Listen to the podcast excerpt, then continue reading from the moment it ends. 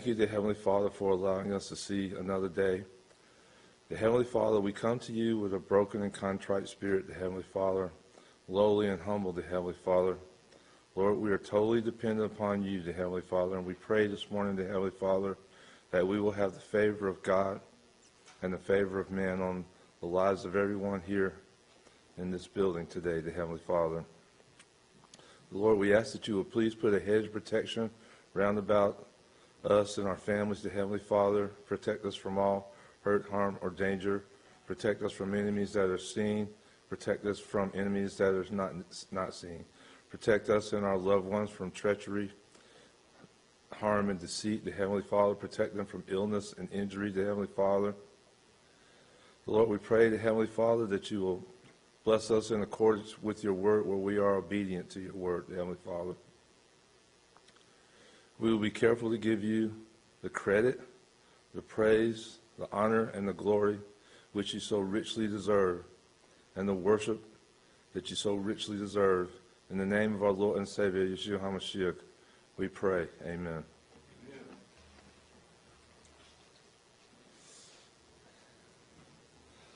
Shabbat Shalom.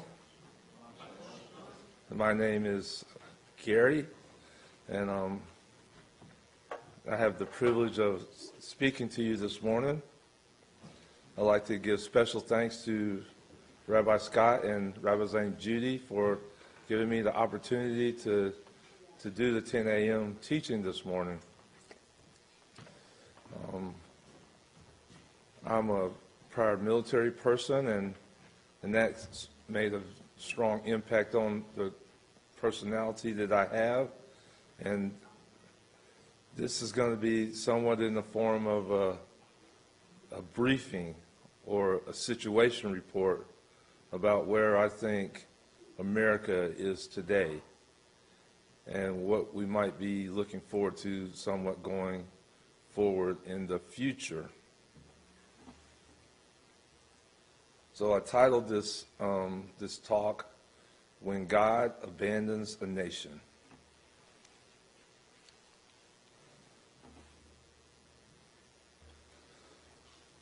One of the benefits I get from delivering this type of talk is that it always ministers to me in a very powerful and dynamic way, and I hope it does to you as well.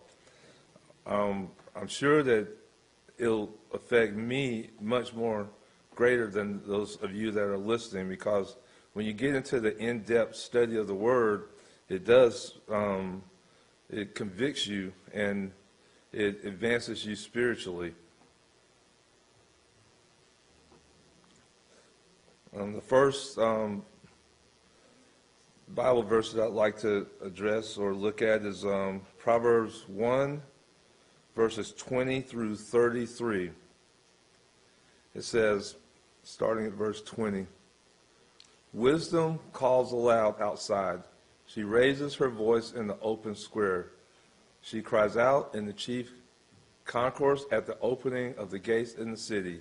She speaks her word. How long, you simple ones, will you love simplicity? Scorners delight in their scorning, and fools hate knowledge. Turn at my rebuke. Surely I will pour out my spirit on you to make my words known to you. Because I have called and you have refused, I have stretched out my hand and no one regarded. Because you discard all my counsel and would have none of my rebuke, I will laugh at your calamity. I will mock when your terror comes. When your terror comes like a when your terror comes like a storm and your destruction comes like a whirlwind, when distress and anguish come upon you, then they will call on me, but I will not answer. They will seek me diligently, but they will not find me. Because they hated knowledge and did not choose the fear of the Lord, they would have none of my counsel and despised my every rebuke. Therefore they shall eat of their own way and be filled to the full with their own fancies, for the turning away of the simple will slay them, and the complacency of fools will destroy them. But whoever listens to me will dwell safely and will be secure without fear of evil.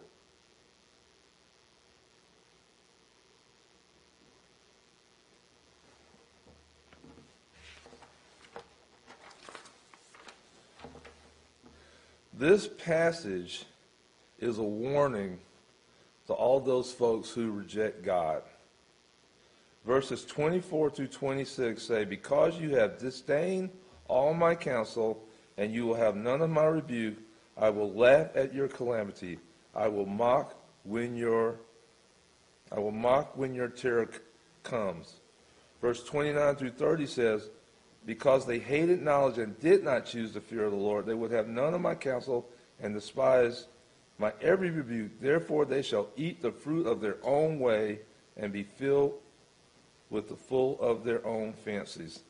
So the punishment is that they will eat the fruit of their own way. What exactly does that mean? Well, I'm going to give you the Gary Kennemore translation of this, this verse. In my translation, God is saying this Since you laugh at my counsel and make a joke of my advice, how can I take you seriously? What if catastrophe strikes and there's nothing to show for your life but rubbles and ashes? Who are you going to turn to then? Because you hated knowledge and wanted nothing to do with the fear of God? Don't, don't be surprised when I don't come running to your rescue. I'm not your magic genie in a bottle. On that day, I'm going to say to you, You made your bed, now go lie in it. It's a dangerous thing to be abandoned by God. One of the most familiar passages in the Bible is the story of Samson. According to the Bible, Samson was the strongest man who ever lived. And the interesting thing about Samson was, Samson was a real person. You can actually go to Samson's gravesite. There, you can actually travel there and visit the gravesite of Samson. He was a real life Hercules. He lived from 12,000 to 10,000 BC. In the book of Judges, chapter 14, verse 7 says, A young lion came roaring up against him, speaking of Samson. And the Spirit of the Lord came mightily upon him, and he tore the lion apart as one would have torn apart a young goat though he had nothing in his hand.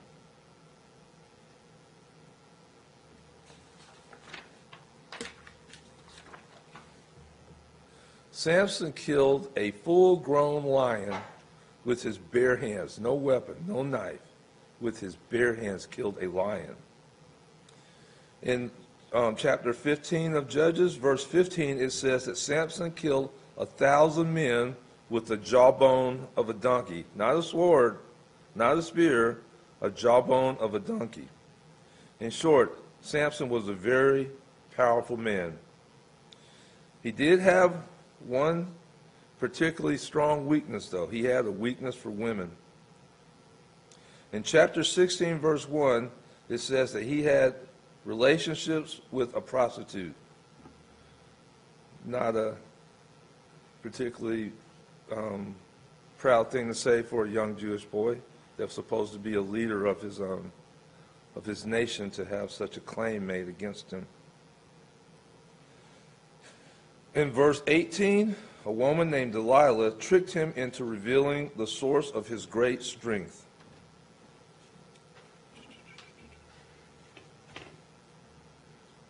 It reads When Delilah saw that he told her all his heart, she sent and called for the Lord of the Philistines, saying, Come up once more, for he has told me all his heart. So the lords of the Philistines came up to her, and they brought money in their hand.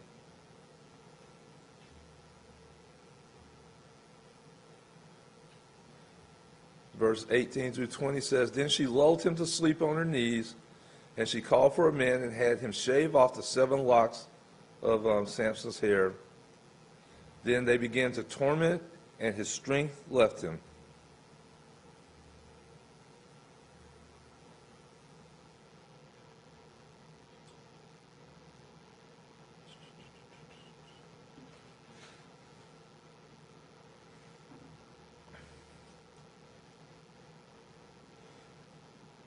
The next verse says, And she said, The Philistines are upon you, Samson.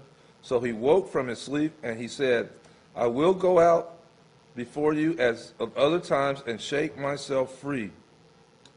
But the Bible says this But Samson did not know that the Lord had departed from him.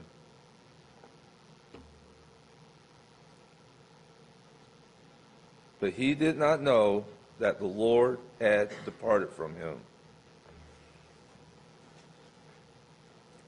That's a very crucial part of that story.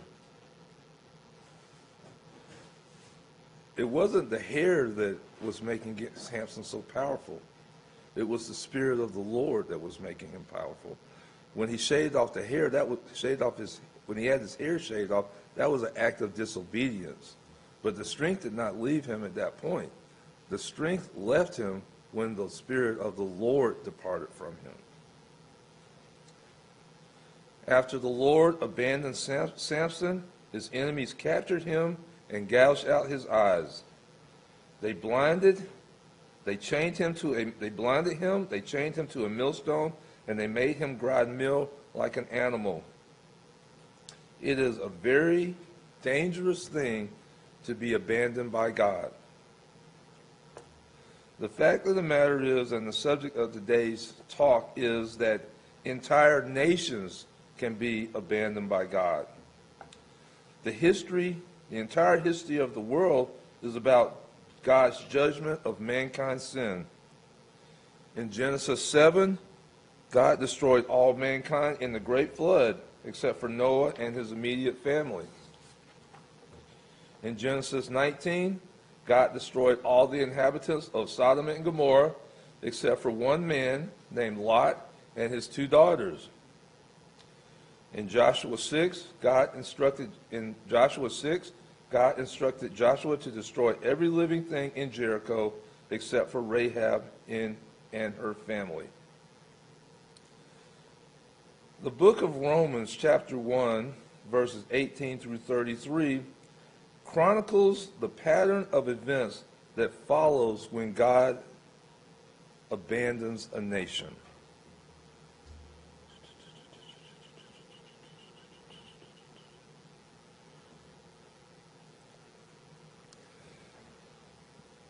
Verse 18 reads, For the wrath of God is revealed from heaven against all ungodliness and unrighteousness of men who suppress the truth in righteousness.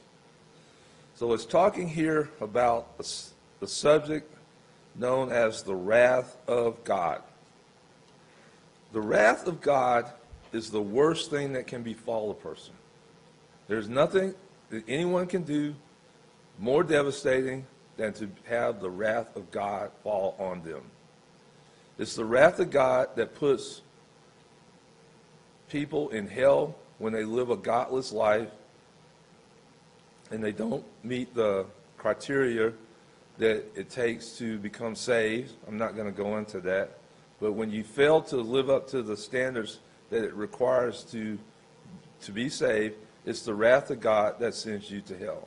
There's nothing more devastating, nothing that you can endure than the wrath of God.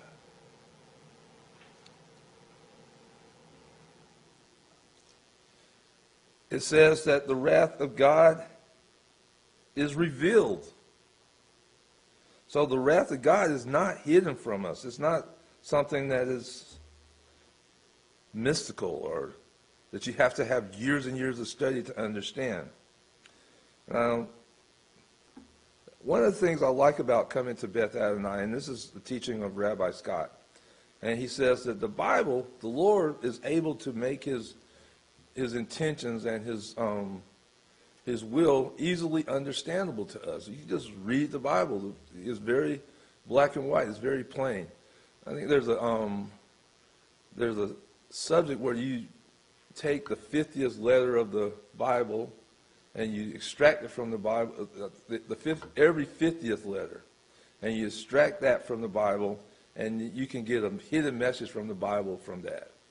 Well, I don't really ascribe to that. I don't think God needs to encode his messages for us to understand what he wants us to understand. And that's what this says. It says the wrath of God is revealed from heaven. It's, it's not disguised. It's, it's plainly evident in society throughout the course of human history where people have um, turned away from God, turned their back on God. In fact, I plan to demonstrate that the wrath of God is currently being revealed in America today against all ungodliness and unrighteousness of those who suppress the truth. But first, we need to understand why is the wrath of God being revealed? Paul, the author of Romans, says, It is revealed because men suppress the truth in unrighteousness. Truth is one of the most powerful forces on earth because the truth cannot be changed. As a student, math was always my favorite subject. I excelled at it.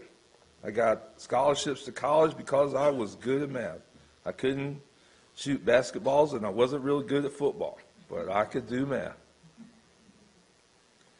And the thing that I love the most about math is there's no ambiguity to it. There's no gray areas to it. There's no it's not wishy-washy. It's solid and it's concrete. One plus one, it always equals two. Two times two, it always equals four. It does not matter if you're underwater in a submarine or if you're at six miles and six miles high in the air in an, in an airplane. Mathematical principles are constant, rock solid constant. They always are consistent. The truth is the same way. You can have different theories, you can have different hypotheses or philosoph- philosoph- philosophies, but there is only one truth. It is rock solid, it is unchangeable. A fact is either the truth or it is not. The main reason that I have been a member of Congregation Beth Adonai for 12 years is because here the Bible is exalted as the truth, the divinely inspired, infallible Word of God from Genesis to Revelations. At Beth Adonai, the Holy Scripture is the final authority concerning theological matters. Not the rabbis, not the deacons, or not some other governing board. It is the Bible. Going all the way back to the beginning of creation in Genesis 3, Satan's assault has always been on the truth.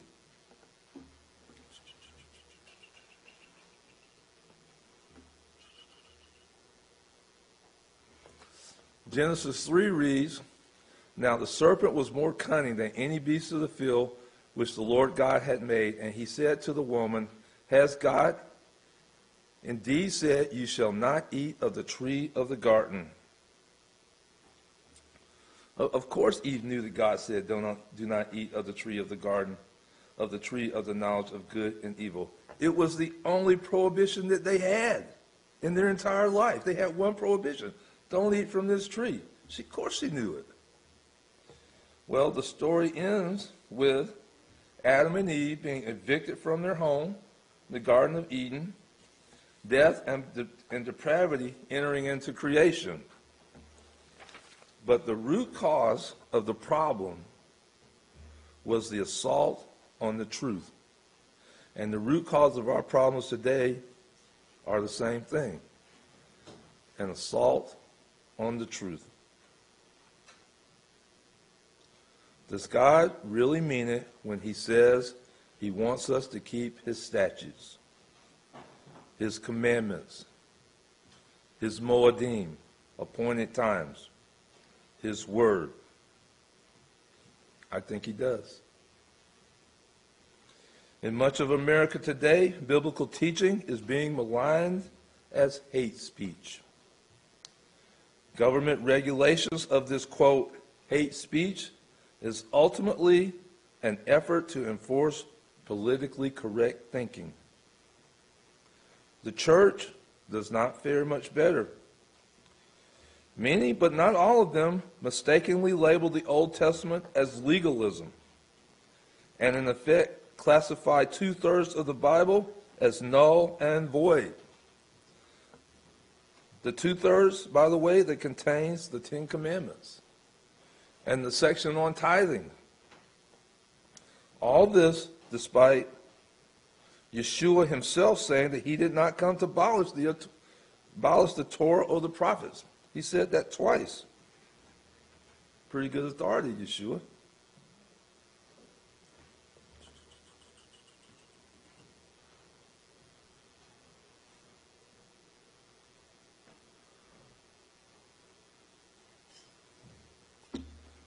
In 2 Timothy 3:16, Paul said, who wrote most of the New Testament? In 2 Timothy 3:16, Paul said, "All scripture is given by the inspiration of God. Is profitable for doctrine, for reproof, for correction, for instruction in righteousness." And the Old Testament, the Tanakh, was the only scripture he had when he, when he made that comment. The Greek word for suppress, the Greek word suppress is kateko.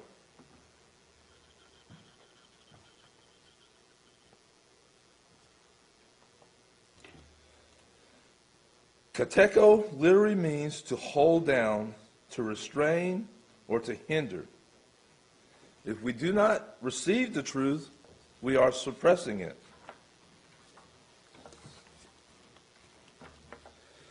Disobedience of the word is suppressing the truth. When God's righteousness is revealed to us, but we, receive, but we refuse to receive it, we are, in fact, suppressing the truth. This is why we are experiencing the wrath of God. The rest of um, the rest of Romans 1 goes on to explain how we experience the wrath of God.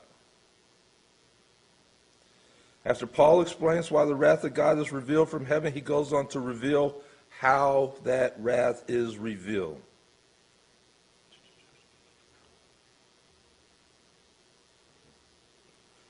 Verse Romans 1 verse 24 says, Therefore God gave them up to the uncleanness and the lust of their hearts to dishonor their bodies among themselves, who exchanged the truth of God for the lie and worship and serve the Creator rather than the creature who is blessed forever. Amen.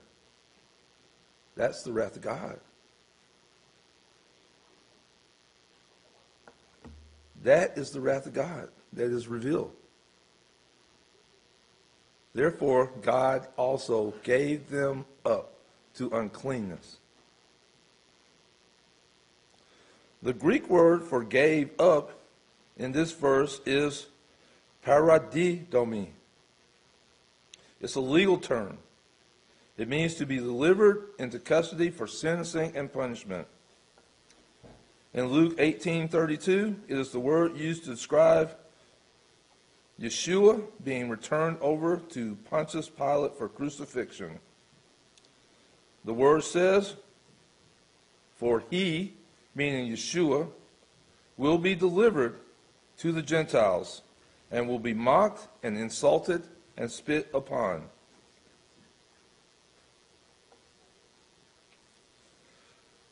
To explain Romans 1, verse 24, I'm going to apply Gary Kennemore's translation to it again. Verse 1, in my layman's terms, is In times past, because of the uncleanness, uncleanliness and lust in the nation's heart, God gave up on them. God gave up on them. In other words, God abandoned them and says, Okay, since you prefer your sin to righteous living, I will no longer restrain you.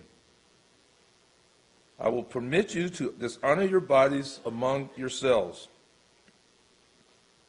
A similar judgment occurred in Numbers 11, 18 through 20.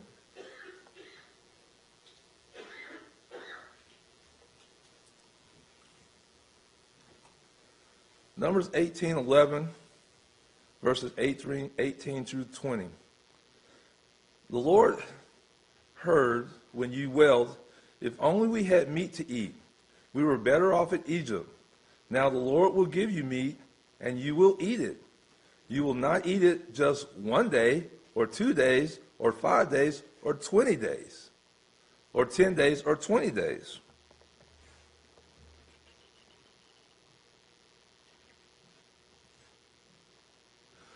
But for a whole month, until it comes out of your mouth, and you loathe it because you have rejected the Lord who is among you, and you have wailed before him, saying, Why did we ever leave Egypt?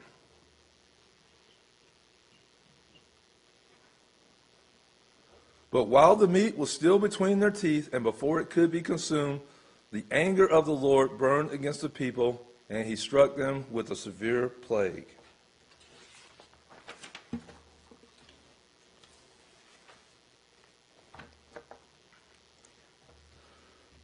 The Lord said in Numbers, Because you sinned against me and you asked for this foreign food, I'm going to give you all you want. I'm going to let you have it to your heart's content. And that's what Romans 1 is saying. Because you prefer sin over obedience to me, I'm going to give you what you asked for. I'm going to let you have sin. You're going to have sin till it's running over, till your cup runneth over. You're going to get to go and do anything that you're big and bad enough to do. That's the wrath of God. That is the outpouring of the wrath of God when he says that your sin is going to cause you to have greater and more sin. The United States is currently suffering under the wrath of God's abandonment. He says, You want your sin? Okay, we're going to let you have your sin. Paul says that this wrath of God comes in stages. According to the word of Romans 1, verse 18, the wrath of God is, is inst- instituted to a society in stages. And it's not just the United States. All great societies before that have, that have risen and declined have declined in the same like manner that we're declining in right now.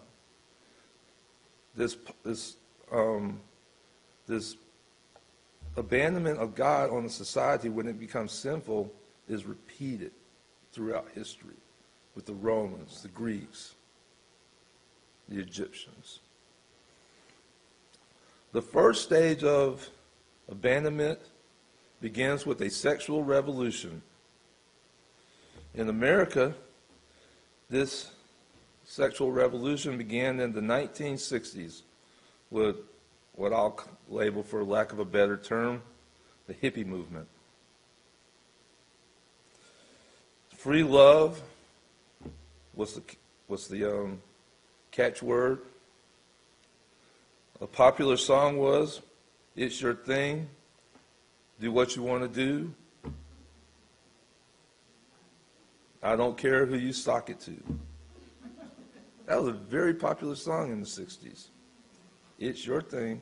Do whatever you want to do. And then there was, of course, the term flower power, which was code word for drug usage.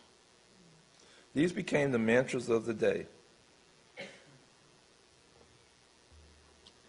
It's, very interesting to me how if you add one letter to the word mantra, that you get the word man trap.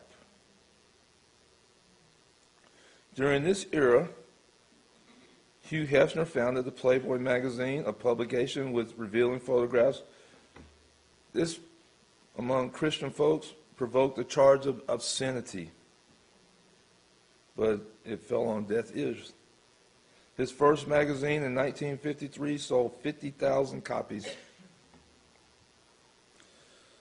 By 1991, the first year of the World Wide Web, there were still fewer of these, there were still fewer than 90 of these X-rated publications. Today, in 2019, there are 2.5 million adult websites in the United States alone with about 35 million viewers. That's one in four internet subscribers. Psychology Today reporting on a study that included officials from the major search engines estimate that 10 to 15 percent of all internet searches involve pornography. A major problem with pornography is that in reality it's a form of sexual exploitation. It is widely believed that pornography is a gateway to more malicious types of sexual exploitation, such as prostitution, child abuse, human trafficking, rape, and more. Obscene material is, is a social evil that erodes the moral values of a country. It destroys intimacy in marriages. It wreaks havoc on families. Women involved in pornography often become drug addicts, prostitutes, or commit suicide when their exploiter discards them. But the greatest danger of internet pornography is that it happens in relative obscurity, in the privacy of a person's own abode. Hidden by anonymity, the perpetrator is free to indulge, indulge in indulge themselves in whatever wickedness their imagination can conceive of. The sinner's conscience loses any restraint that he may have held previously, sending him plummeting in the depths of his own depravity. The wrath of God because you chose sin, willing to let you have all you want. You can sink as deep as you want to go. The second stage of God's abandoning of a nation is a homosexual revolution. Romans 1, verses 26 through 27 reads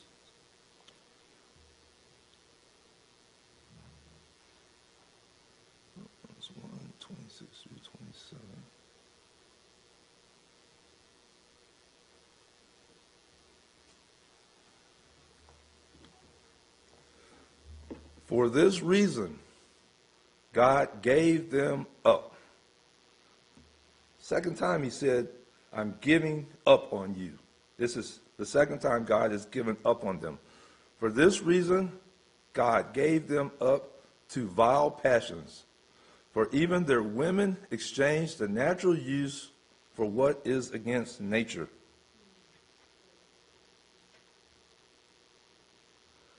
Verse 27 Likewise the men, likewise also the men, leaving the natural use of the woman, burn in their lust for one another, men with men, committing what is shameful, and receiving in themselves the penalty of their error, which was due.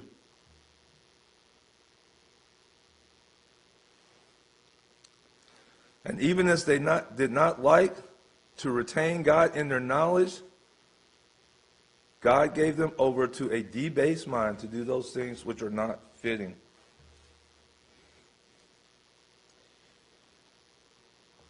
This section of the scripture is really self explanatory.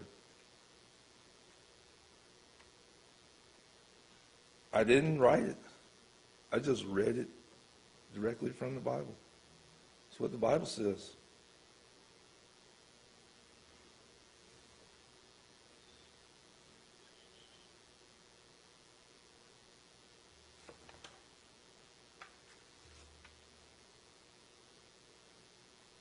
It repeats It repeats the phrase that God gave them up. Or in my own ways, in my own words, God gave up on them, indicating that this is phase two of God's abandonment of a nation. There comes a point in life where God no longer tolerates our sin. He is a patient and loving Father, but He is also a just God. He is capable and willing to dispense judgment where it is warranted. Paul, the author of Romans, indicates that when you use this type of behavior, Paul, the author of Romans, indicates that when you see this type of behavior going on in a society, you are in fact witnessing God's judgment on a nation. On June the 26, 2015, the United States Supreme Court held in a 5 to 4 decision that the 14th Amendment of the Constitution requires all states to grant same sex marriages and recognize same sex marriages granted in other states.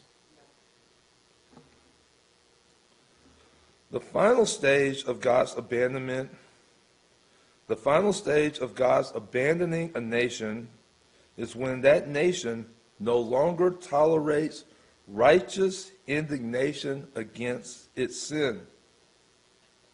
Romans 8, 28 through 32 reads,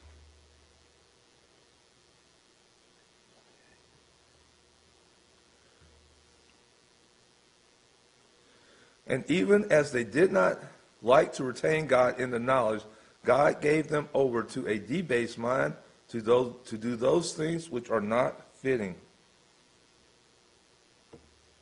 Being filled with all unrighteousness, sexual immorality, wickedness, covetousness, maliciousness, full of envy, murder, strife, deceit, evil mindedness, they are whisperers,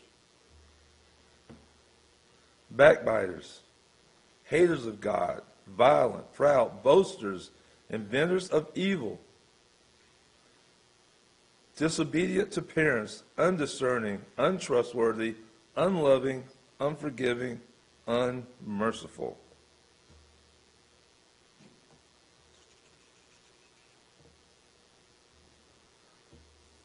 Who, knowing the righteous judgment of God, that those who practice such things are deserving of death, not only do the same, but also approve of those who practice them. This is what a seared consciousness leads to. This is where this goes. This is where this ends. The, the one that stuck out to me the most was verse 28. And it said, God gave them over to a debased mind. The Greek word for debased is adokimos. It literally means depraved, unfit, reprobate. In a word, worthless. God gave them over to a worthless mind. I don't want that adjective applied to me. I don't want to be called, in the eyes of God, worthless. The very freedom from God that the sinner longs for, God finally permits them to have.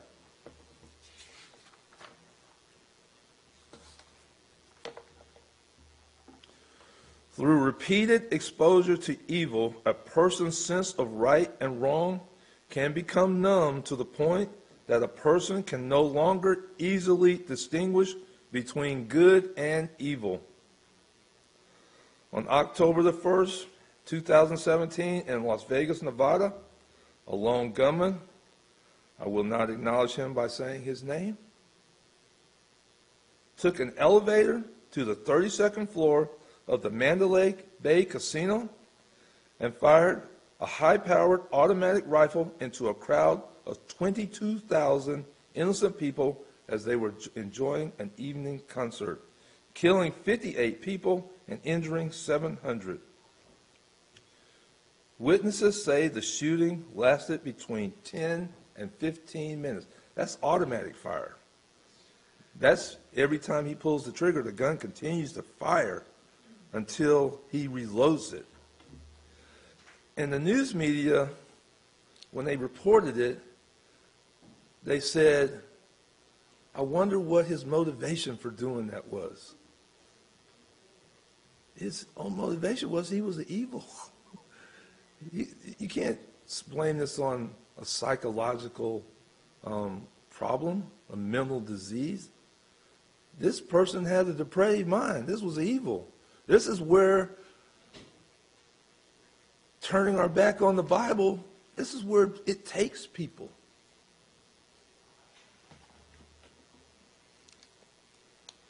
On June the 12th, 2016, a man went on a shooting rampage inside the Pulse, a gay nightclub in Orlando, Florida, killing 49 people and injuring 50 more simply because they were gay and he did not like it. God tells us to love people, hate sin, but love the people.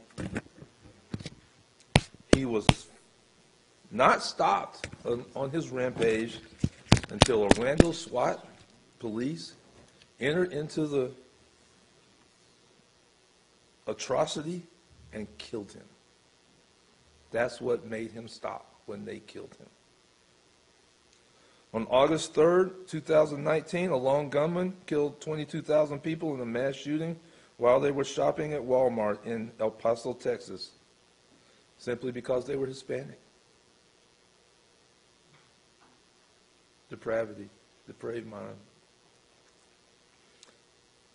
But the most tragic one to me, and they're all tragic, this is senseless, it's tragic. On December the 14th, 2012, a lone gunman entered Sandy Hook Elementary School in Newtown, Connecticut, and murdered 20 children ages, ages 6 and 7, along with six adults, six adult school staff and faculty, before turning the gun on himself. He did this atrocity after he murdered his own mother. This that one bothered me for a long time. It, I cried. It bothered me for a very long time.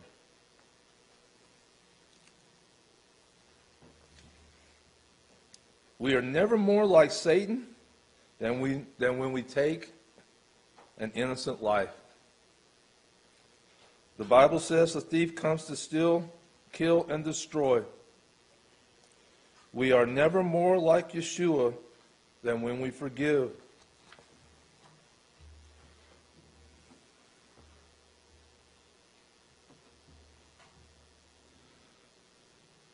While he was nailed to a piece of wood, while he was nailed to a cross, he said, Father, forgive them.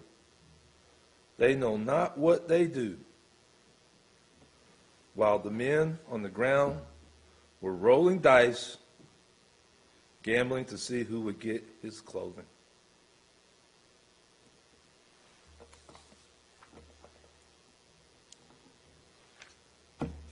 America is in the throes of God's wrath.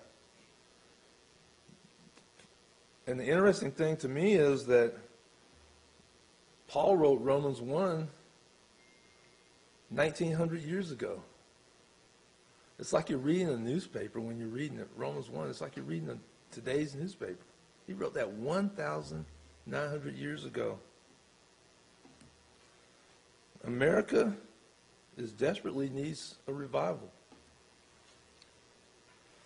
I'm not a prophet, so I dare not predict where America is going as a country.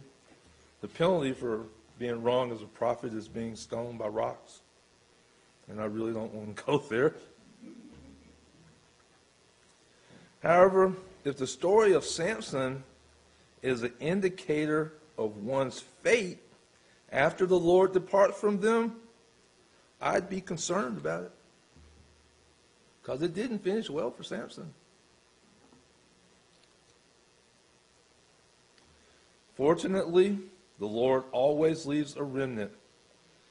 And for this country, that's people like you at Congregation Beth Adonai and other churches that still feel God. Personally, I am proud to be included in your ranks. Thank you for listening to my presentation.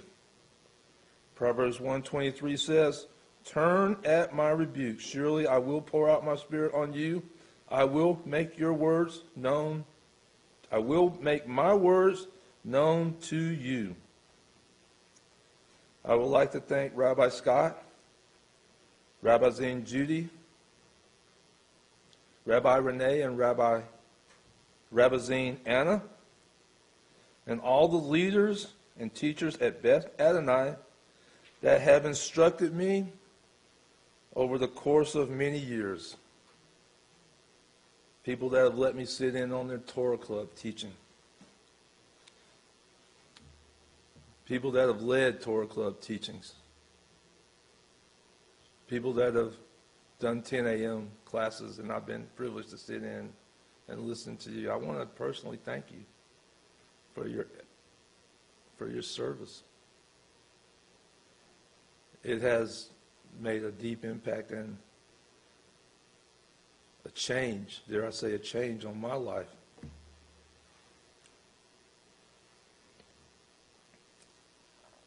I hope I have not disappointed you. Shabbat Shalom.